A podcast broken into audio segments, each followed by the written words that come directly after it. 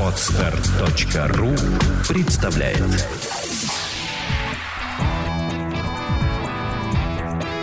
Александра и Андрей Капецки в лучшем психологическом подкасте «Психология, мифы и реальность».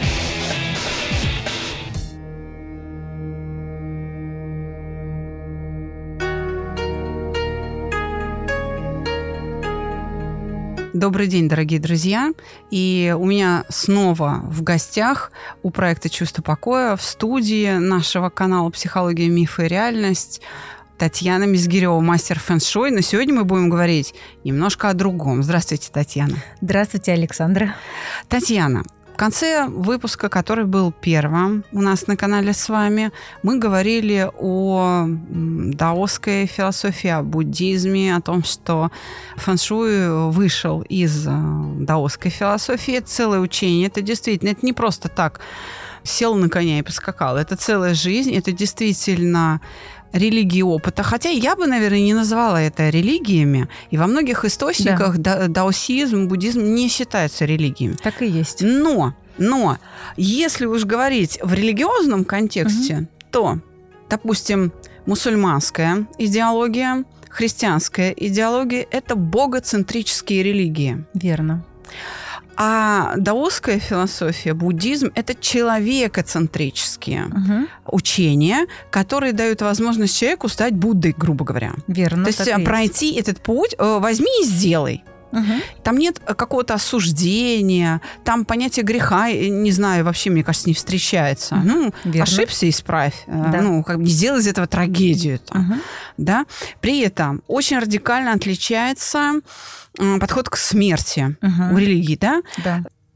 Если мы, опять же, говорим о мусульманстве, о христианстве, то у тебя жизнь одна. Угу. Ты ее живешь, по сути, в муках так. Ты все время ошибаешься, ты за это платишь, Грешишь. потому что ты грешен. Ты угу. еще и не успел родиться, ты уже грешен. Факт. То есть, как бы, да, угу. все время проси прощения, угу.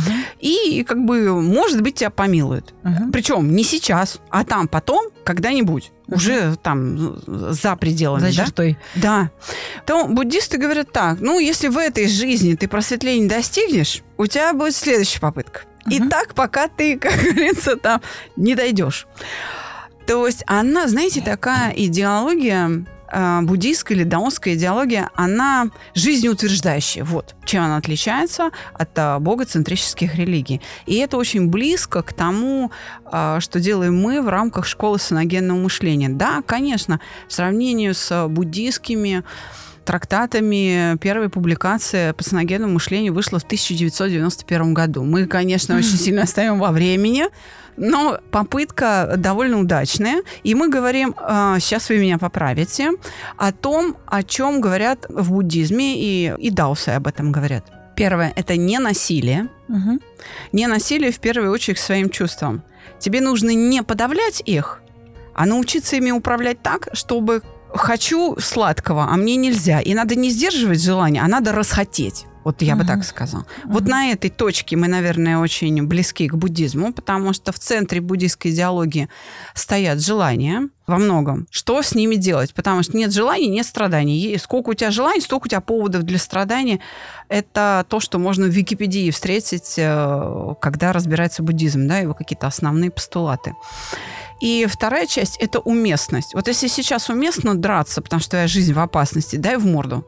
Это вот про саногенное мышление. Это не про то, что прости всех, угу. все терпи, и Бог подставь. терпел, да, и, и нам велел. А это про то, что если сейчас нужно охранять свою жизнь, дерись. Угу. Если ситуация опасна, бойся, страх будет охранять твою жизнь. Но закончился опасность, закончился страх. Вот это про саногенное мышление. Являются ли эти две а, основные идеи саногенного мышления точками соприкосновения с буддизмом? Я хочу вас а, попросить, чтобы вы рассказали нам сейчас об этом. Угу. Конечно, очень много сейчас вы накидали смыслов и вопросов. Давайте с а. чего-нибудь, что ближе к сердцу. Окей. А, ну, во-первых, хочу сказать про разные религии, что хорошо, что они существуют. И это как э, шапки для людей. Для разных людей нужны разные шапки. И это так же, как женщины и мужчины. То есть, если бы все женщины были бы одинаковы, то это было бы не так вдохновляюще. Да? Однозначно. Да. Разным мужчинам нравятся разные женщины, разным женщинам нравятся разные мужчины и так далее. То есть, э, религии существуют в каком-то смысле по запросу. И они не конкурируют друг с другом, потому что людям действительно нужно разное. И, допустим, те, кому нравится христианство, они останутся там. Буддизм не конкурирует с этим никак. Да, согласна. Да, и те, кто не пойдут в христианство, то они пойдут э, скорее в буддизм или, или не пойдут вообще никуда. Буддисты не проповедуют так, как это делают э, христиане, и не устраивают крестовых походов. Это факт. Да, буддисты никогда не миссионерствовали. Буддизм всегда развивался мирным способом по запросу от людей. То есть людей вдохновлял очень результат буддийских практиков, начиная с самого Будды, заканчивая его последователями – их вдохновлял этот результат. Э, они видели, что человек светится, что он э, избыточен мудростью, радостью, бесстрашием.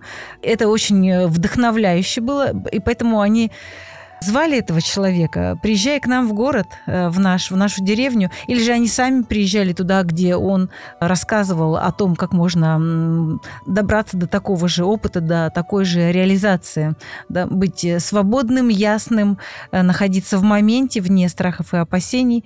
Э, это то, ну, собственно, чему учит буддизм. И у вас еще было про э, то, где человек является в центре. Да. да? Ну, вот это вас волновало в вопросе, да? Да. Что мы центруемся к человеку, да? Да это и так, и не так, потому что, да, Будда в буддизме это не бог, это цель, это уровень развития, это открытие своего потенциала до такого предела, где ты уже э, не страдаешь, где ты э, находишься за пределами всего ограничивающего.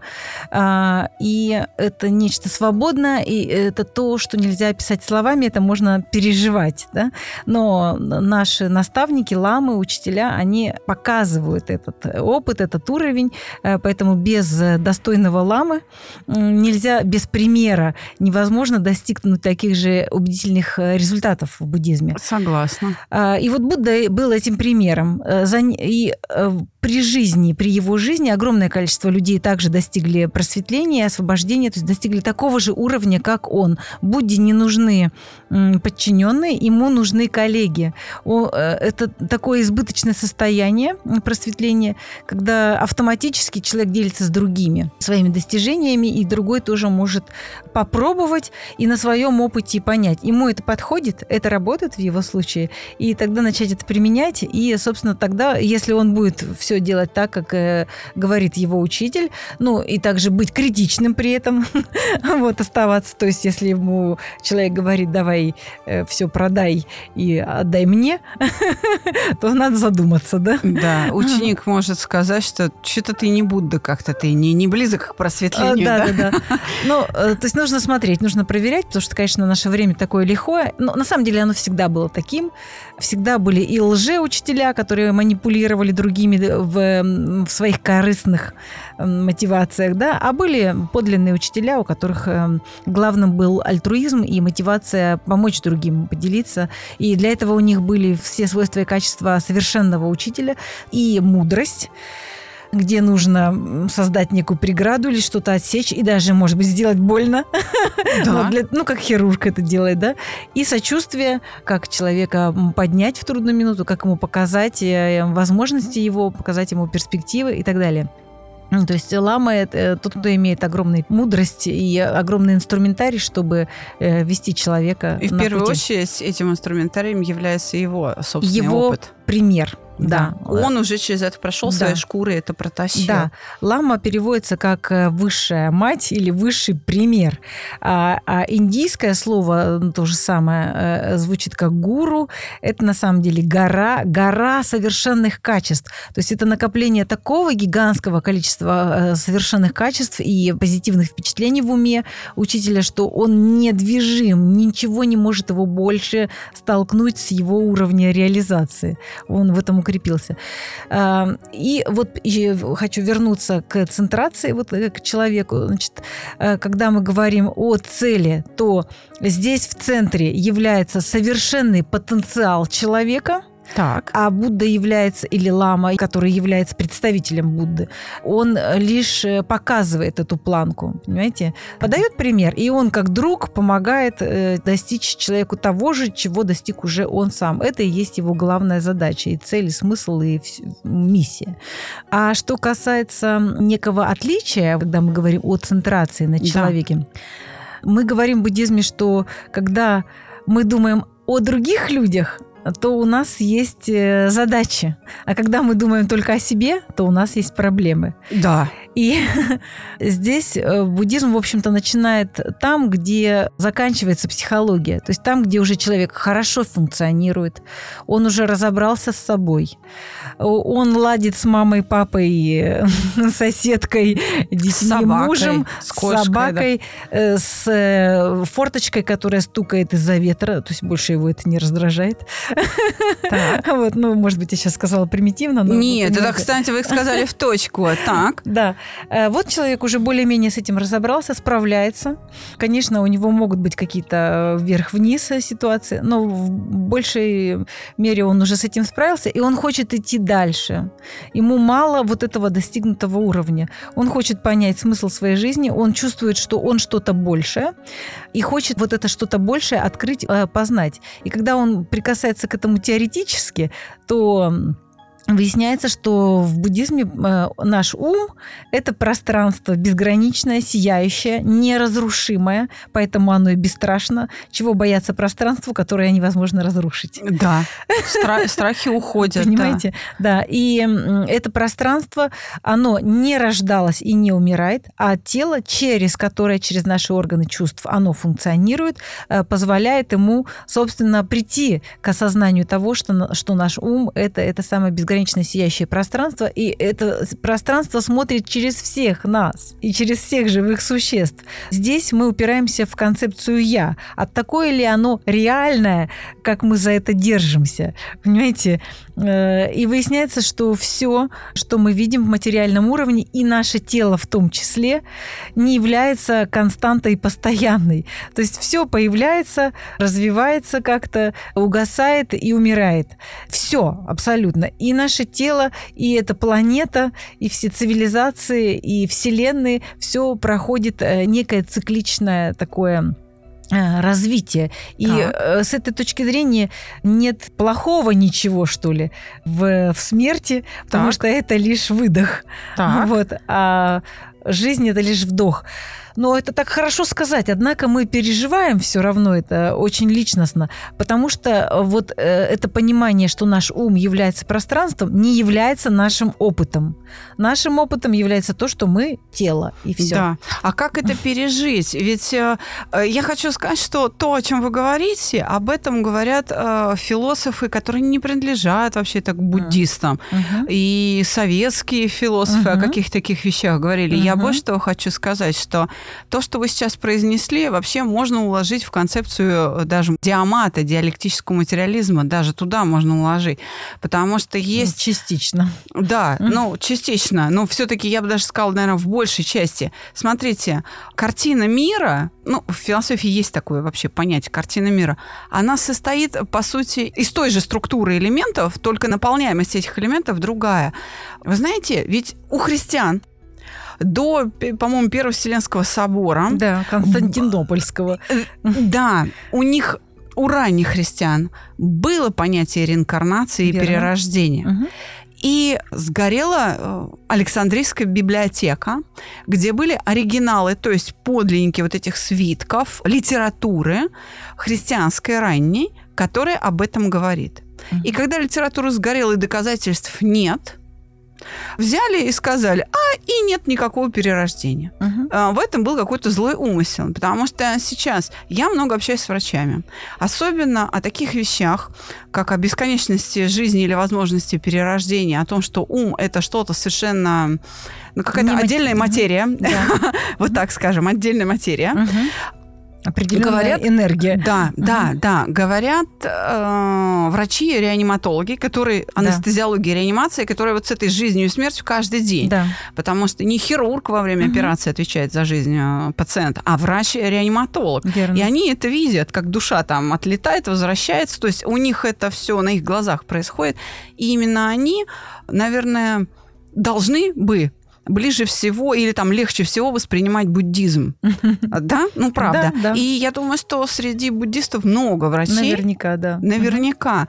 Э. Ну, так и есть. Да, потому что э, у людей есть вот тот самый опыт, который вы произнесли. Мгм. Хотела бы, да, на это ответить, пока я не забыла. У меня просто сразу возникают Давайте, вот эти давайте, образы. давайте. Да, в действительности буддизм опирается на то, что ум не рождается и не умирает, то есть ум как э, сознание, как осознающее пространство, которое смотрит через наши глаза, слышит через наши уши, чувствует нашим там, сердцем, кожей, чего угодно, шестым, седьмым, восьмым, двадцать восьмым чувством и так далее. И в действительности мне, как э, человеку логически думающему, легче понять это и признать вот такую версию, потому что для меня это объясняет такие вещи, как э, почему люди, например, рождаются такие разные. Один ро- родился 18-м ребенком в беднейшей семье в Кении, и в 15 лет у тебя уже двое детей и спит, да? Да. Вот такая вот такое распределение. А другой родился, ну, допустим, даже вот в Москве, поучился в университете, э, выучил языки, может путешествовать и так далее. То есть совершенно разные возможности. А третий, неважно, где он родился, но он уже в пять лет блестяще играет на скрипке почему-то. Да? Да. И все это на самом деле объясняется как раз нашими предыдущими жизнями, потому что в многих жизнях мы формируем разные тенденции в уме, и они переносятся из жизни в жизнь. И в этом смысле мы можем менять как угодно свою жизнь, закладывая сейчас, сегодня э, новые качества, тренируя новые способности, таланты и так далее, мы вольны выбирать.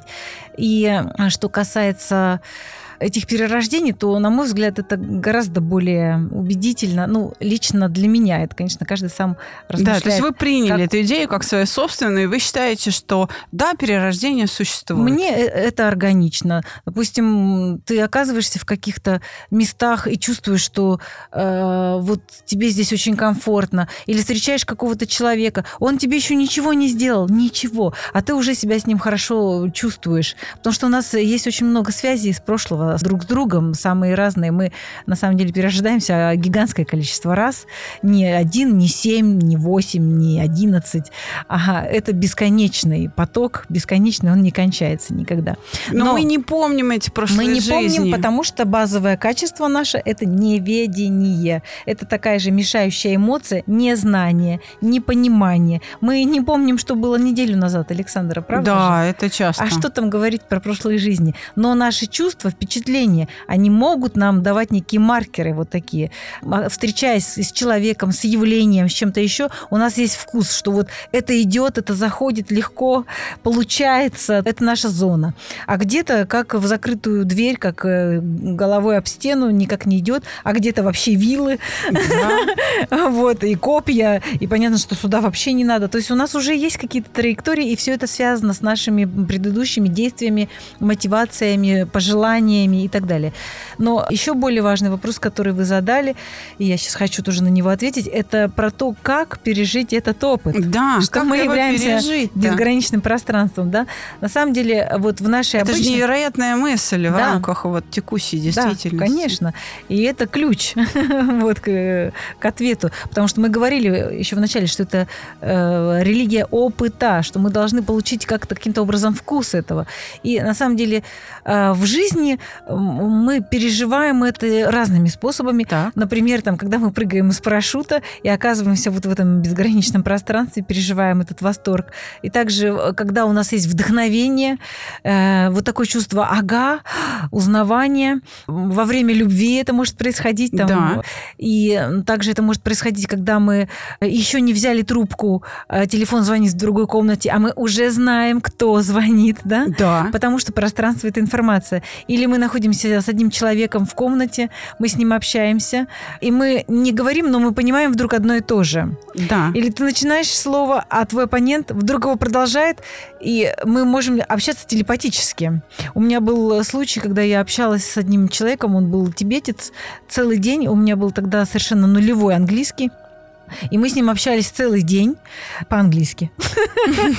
Я там знала 20 слов, не знаю, сколько знал он. Но то есть в конце дня я поняла, что вау, как это возможно. Мы обсудили с ним колоссальное количество тем интереснейших. То есть в жизни мы переживаем вот эти состояния безграничности нашего потенциала, безграничности э, нашего ума. Ну и вы знаете, что люди в экстремальных ситуациях совершают какие-то невероятные э, вещи, э, совершенно выходя за пределы своих возможностей. Таких примеров просто миллиард. А да? знаете, наверное, тогда в этом контексте неправильно говорить о том, что человек выходит за пределы В том-то и возможностей. дело. Это его нормальные, Да. значит, способности. Да. Это и есть его возможности. Именно, просто он с этим не отождествлялся и не знал этого, и не может это повторить, потому что это произошло как-то сверхординарно.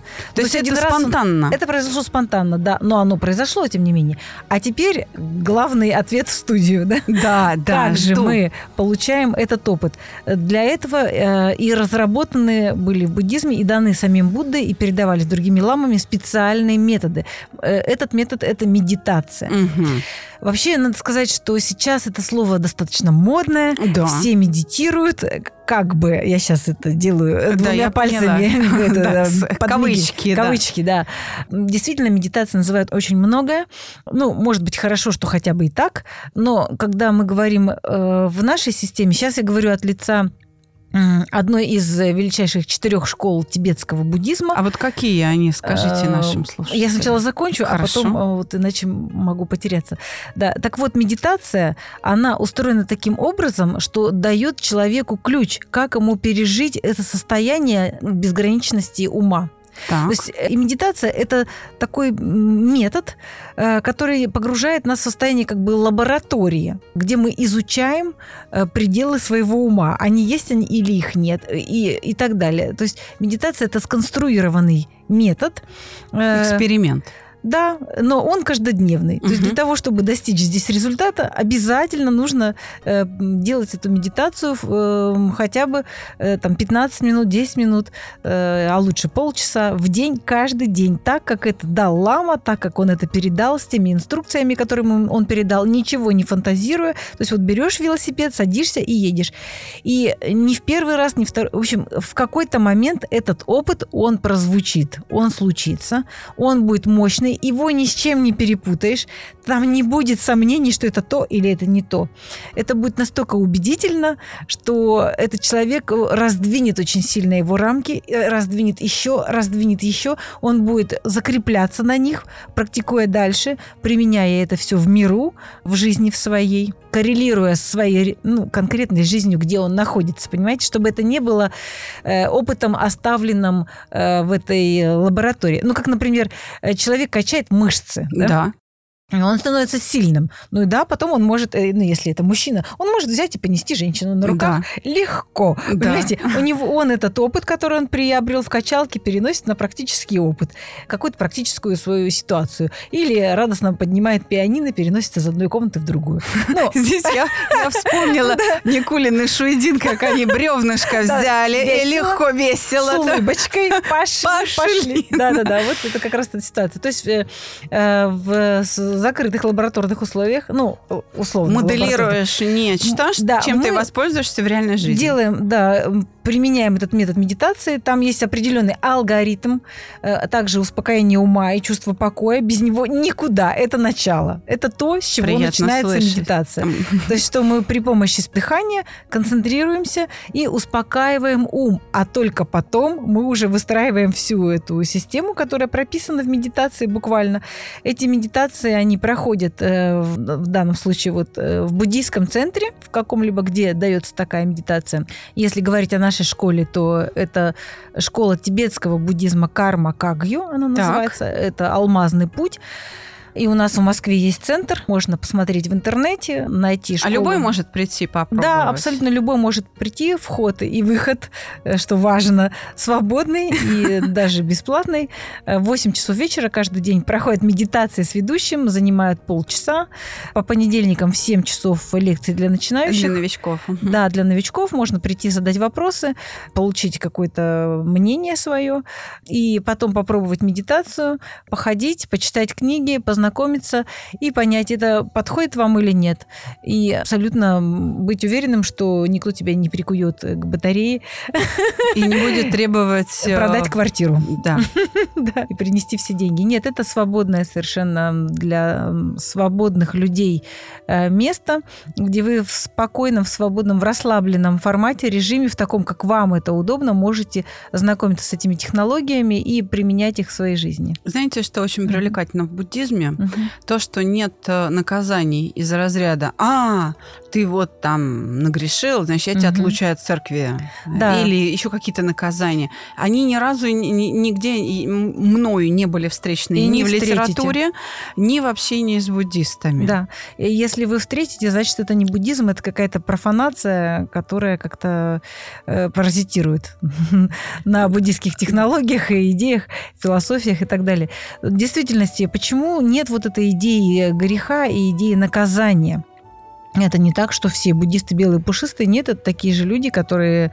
У них может быть много всего за плечами и рыльца в пушку, как говорится, да? Они ну, несовершенны. А у кого есть, из... Э, да. И, там в других религиях тоже люди да, же да. приходят через То есть боль. буддисты – это не Будды. Это те, кому это нравится эта идея, и они хотят достичь этой цели. Они вот чувствуют, что они, да, могут открыть этот потенциал. Они в каком-то смысле к этому готовы внутренне. И поэтому они тренируются, пробуют, пробуют, размышляют, читают, слушают, спрашивают, и, и рано или поздно они к этому приходят. И вот э, про наказание. Да? Почему нет системы наказания в буддизме? Потому что э, есть доктрина о карме законе причины и следствия. Так. Не нужно наказывать. Я сейчас не говорю про государственные органы. Да, я э, понимаю, это, понимаю. Сейчас не про это. Государство, То есть не надо пороть розгами на, на собраниях буддистов? Если мы лично, допустим, хотим кого-то наказать, то э, не обязательно нам этим занимается, заниматься. Это, этим занимается государство успешно. Да. А в остальном во всем человек сам себя наказывает или же вознаграждает. Это происходит при помощи вот этого механизма кармы. И э, там четыре пункта простых. Так. Э, их, если понять, то можно значительно улучшить свою жизнь. Потому что ты будешь создавать свою жизнь и управлять Вот это очень привлекательно. Жизни. Ну-ка. Да. Э, четыре пункта следующие. Значит, первое. Нужно иметь ясность относительно ситуации, в которой ты находишься. Вот так. мы понимаем, что мы сейчас сидим здесь вдвоем да. в студии. Тут все ясно. Да. Кто есть кто, что мы делаем, все хорошо, все прозрачно. Второе. Мы принимаем принимаем решение, мы хотим что-то сделать. У нас есть идея какая-то появляется. Третье. Мы делаем это, осуществляем задуманное. И четвертое, мы остаемся этим довольны. Так. Вот из этого засевается такое сильное, можно сказать, кармическое семя, которое при появлении вторичных признаков дополнительных, ну, благоприятных условиях, э, созревает и приносит плоды. Точно так же, как семя, оказавшись в земле, ждет момента, когда... Солнышко согреет, солнышко, вода водичка, это там да. еще, может, кто-то что-то подрыхлит, а может, еще и удобрение подложит. Вот тут и оно раз и взойдет, так. и взрастет, принесет свои плоды. То есть, смотрите, мы знаем ситуацию, да, еще раз. Мы решаем что-то делать мы это делаем. То есть мы это делаем осознанно, так? И мы решаем, что да, это хорошо, я этим доволен. Вот если эти четыре пункта есть, мы заложили очень сильный вектор. Э, это произойдет. Это касается как хорошего, так и плохого. Допустим, человек зашел в раздевалку. Он знает, что здесь висит э, чужая одежда. Да. Он это знает прекрасно. Он осведомлен. Он не больной, не даун, он нормальный, хорошо Ну, я поняла, да, соображающий человек. вменяемый, да, адекватный. Вменяемый, Мгм. адекватный, да. И он знает, что это пальто не его. Но он все равно туда опускает руку, достает оттуда кошелек, а он решает, а не посмотреть ли мне, что там есть. Да. Решает. Так? Да. А ситуацию он знает, где он находится, Да. что есть что, что это пальто не его. Так, да. Так? Да, он э, решает проверить содержимое соседнего пальто или нескольких соседних пальто. Он это делает. Так. Остается доволен. Да, там есть даже деньги. Он остается доволен. И вот четыре пункта сложились. Так. Понимаете, у него была ясность, он задумал, он сделал, он остался доволен. Так, а карма? А карма принесет свои плоды. Во-первых, ну, например, там была видеокамера. Да, И однозначно. мы знаем, какие будут плоды.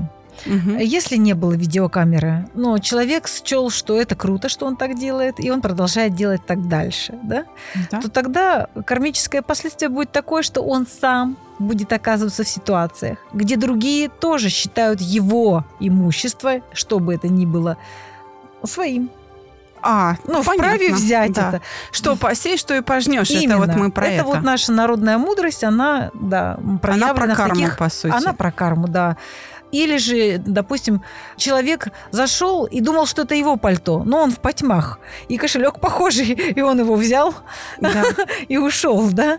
Ну, такое может быть, Да, на самом деле. То есть у него быть, да. не было первого пункта. Он, ну, как-то оказался введенным в заблуждение. Дезориентирован, Да, да. да, да. Пальто было такое же, и даже кошелек, ну, так совпало, окей. Ну да. Вот. Но потом, когда он э, в светлом месте открыл и увидел, что там какие-то другие визитки, вообще другое содержимое, он понял, что это не его, он пошел и вернул. Есть, э, И его- тоже остался доволен. И остался доволен. Понимаете? И опять сформировался следующий Да, э, но шаг здесь не карме, завязалось да. вот этого негативного, потому что Мгм. не сложилась вот эта полностью вся цепочка. Или еще пример про хорошее что-то.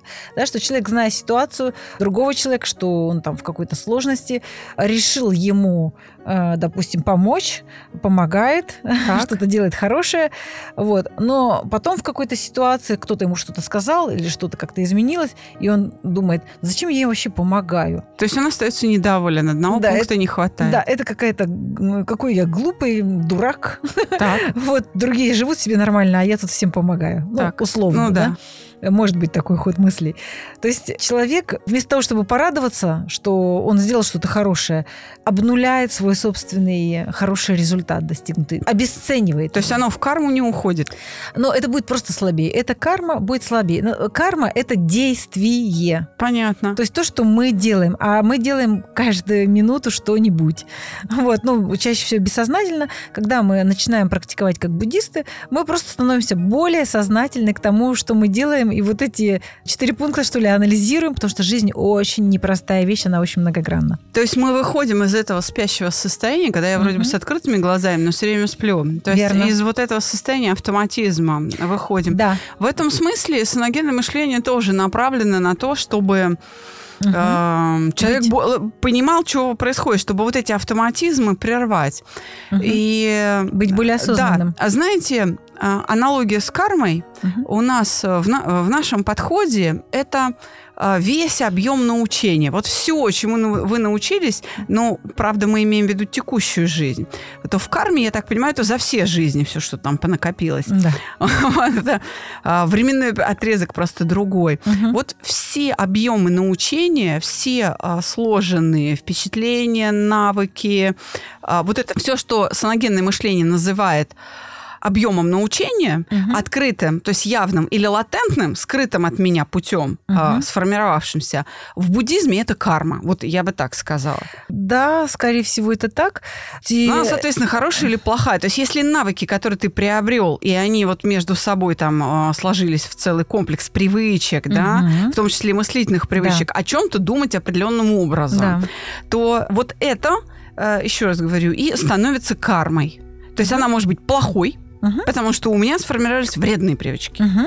Врать, а, изворачиваться, быть жестоким, Мгм. завидовать. И э, быть этим довольным. Да, и быть этим очень А- довольным. оправдывать себя, что Да. да, да. И окей, и никто тебя за это не наказывает. Ты сам наказываешь себя в результате. Вот почему нет наказания. То есть, э, э, если человек э, Да, здесь в Бог не гневе... нужен. Нет, абсолютно не нужен никто и вообще тебе. Просто ты, э, допустим, когда человек находится в сильнейшем гневе и хочет э, его на кого-то направить, этот гнев, то он обжигается первый как горячим э, углем.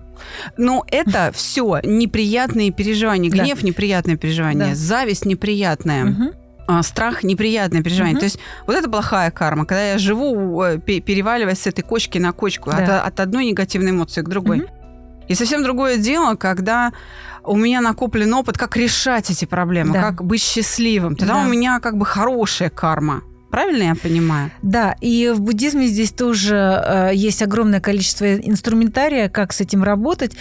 И вот медитация работает таким образом, что мы в большей степени, и это про различия теперь уже, Да, давайте. да, э, в в большей степени работает на то, что мы фокусируемся на нашей просветленной природе, на том, что является безграничным, наполненной энергией, э, сияющим, наполненным знанием. Мы э, концентрируемся на этом и накапливаем хорошие впечатления. Мы узнаем себя, как глядя в зеркало. То есть, чтобы нам узнать, что мы красивые, нам нужно посмотреть Да. в зеркало. Или в И- другого человека. да, который тебе скажет. И так мы делаем э, в буддизме, когда мы встречаемся с ламой, и он нам говорит, вообще-то у тебя, друг, есть очень отличный потенциал и хорошие возможности, и ты можешь их открыть.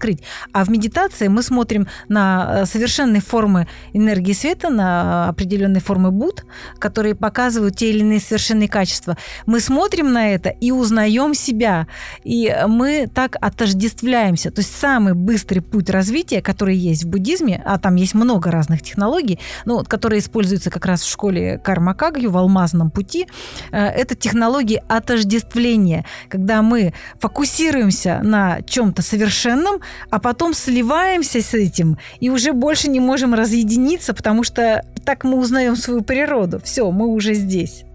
А, Как говорил Козьма Прутков, зри в корень. Я Верно. всегда, э, все, кто ко мне приходят, воспитанники мои, все мои клиенты, я всегда обращаюсь к лучшей части человека, потому что только с ней можно договориться. У нас в гостях была буддист, мастер фэншуй Татьяна Мизгирева. Присылайте свои вопросы, а мы попытаемся уже в следующих выпусках более детально разобраться с каждым постулатом, с каждой технологией, которая используется в буддизме, и сопоставить это с тем, как делаем мы в школе саногенного мышления. Будем искать сходства и различия. Спасибо вам большое, дорогие друзья. Спасибо, Татьяна. Всего хорошего. До свидания.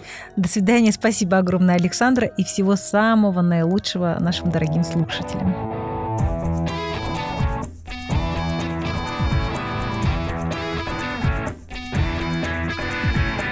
Психология, мифы и реальность. Слушайте каждый понедельник и четверг.